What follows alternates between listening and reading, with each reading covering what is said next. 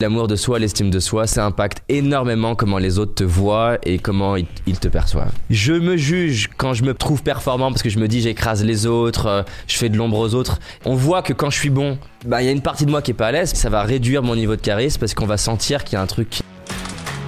Je crois qu'il sommeille en nous un potentiel plus grand que l'on imagine, et que le révéler n'est qu'une question d'entraînement.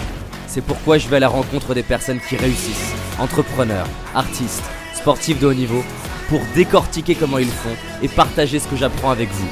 Car mon but est qu'ensemble, on aille réaliser nos rêves.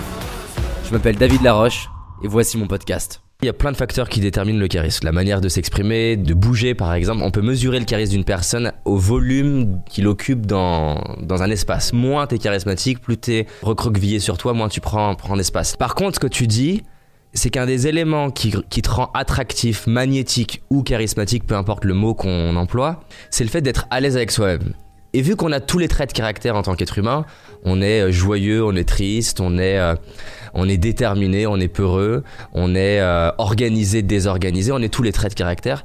Plus tu es à l'aise avec toutes les dimensions de toi, plus tu as de l'amour pour toi et plus les autres vont te trouver rayonnant. Et effectivement, quelqu'un qui est pas à l'aise, par exemple, imaginons que je suis à l'aise qu'avec la partie performante de moi et je suis pas à l'aise avec la partie un peu plus loser de moi. Ça va me rendre moins charismatique parce qu'à chaque fois que je vais me dire ah ça se trouve là on me perçoit moins bon, on me perçoit moins à l'aise, je vais commencer à baisser mon estime de moi à me juger moi-même et forcément l'extérieur étant le reflet de moi si je me juge et eh ben l'extérieur va commencer à dire tiens il réagit bizarrement il est pas à l'aise si je suis que à l'aise avec la partie euh, vulnérable de moi la partie euh, pas bonne pas performante mais que je me juge quand je me trouve performant parce que je me dis j'écrase les autres, euh, je fais de l'ombre aux autres et que on voit que quand je suis bon, bah il y a une partie de moi qui est pas à l'aise, pareil, ça va réduire mon niveau de charisme parce qu'on va sentir qu'il y a un truc qui est pas fluide. Alors qu'à l'inverse, si je suis à l'aise avec la partie performante de moi et que quand je suis pas performant, je suis aussi à l'aise, ça va me rendre encore plus attractif parce qu'on va dire waouh, il est capable d'être euh,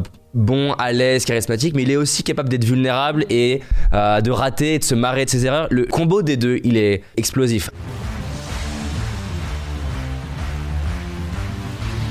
Il y a des études qui ont été faites sur le leadership et la vulnérabilité. En fait, si de base, t'es quelqu'un qui a une vision qui est forte, une manière d'exprimer ta vision qui, fait que c'est captivant, on a envie de te suivre, que tu as une expertise dans un domaine donné qui fait que tu as une autorité dans ton domaine.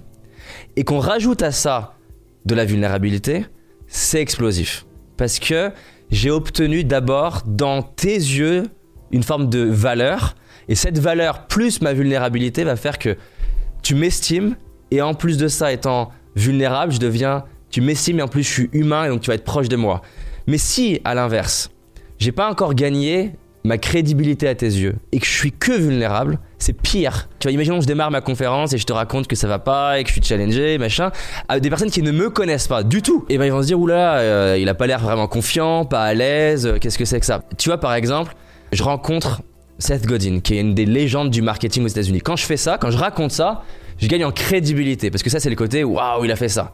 Si je fais que ça, je vais créer une distance avec les personnes qui m'écoutent en disant soit ils se la pètent ou alors c'est trop loin, c'est trop haut, c'est trop différent de ma vie. Mais le fait de dire j'ai réussi à la voir et par contre il s'avère que j'ai vraiment foiré parce que j'arrivais pas à comprendre ses blagues, mon anglais il était nul.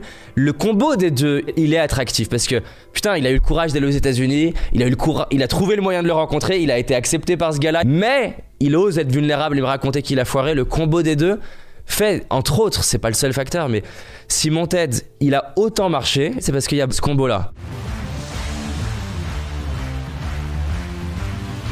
J'ai fait l'erreur de ne montrer qu'une face de moi avant 2014, d'être moins à l'aise avec la partie vulnérable de moi et donc de moins raconter mes doutes, mes erreurs, mes challenges.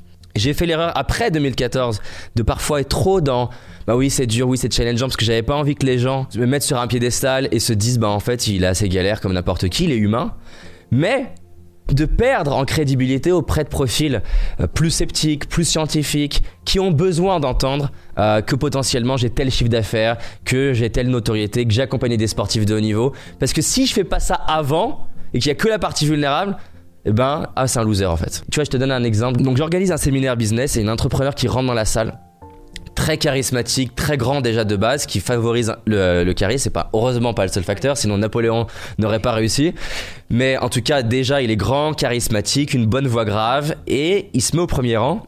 Et je sais plus si c'est le premier ou deuxième jour de séminaire, il me dit David, j'ai du mal à motiver mes équipes comme je le voudrais. Ils sont à fond, mais, pas autant que je le voudrais. Et je le questionne sur euh, sa vie, qui il est, euh, son, en- comment ça se passe pour lui. Et en fait, plus je l'écoute, plus c'est évident son problème. C'est quelqu'un qui, par son histoire de vie, a développé une croyance qui est pour réussir, j'ai besoin d'avoir le contrôle, j'ai besoin de dégager de la force, j'ai besoin de dégager de la certitude, j'ai besoin d'être la personne qui fait en premier, j'ai besoin d'être un exemple pour euh, mes équipes et je vais me dépasser trois fois plus que les autres. Donc ça part de, de quelque chose de magnifique et ça l'a amené jusque-là.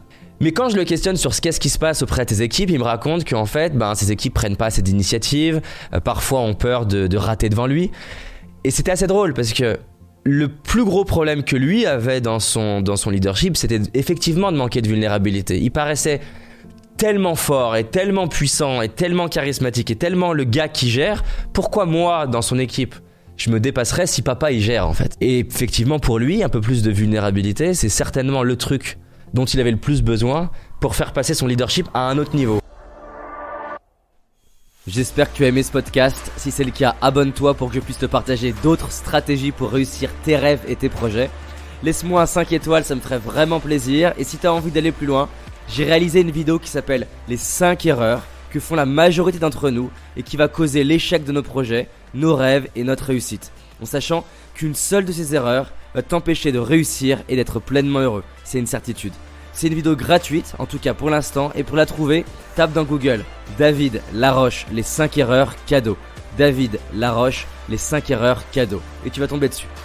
Je te dis à très vite pour un prochain podcast, et on avance ensemble.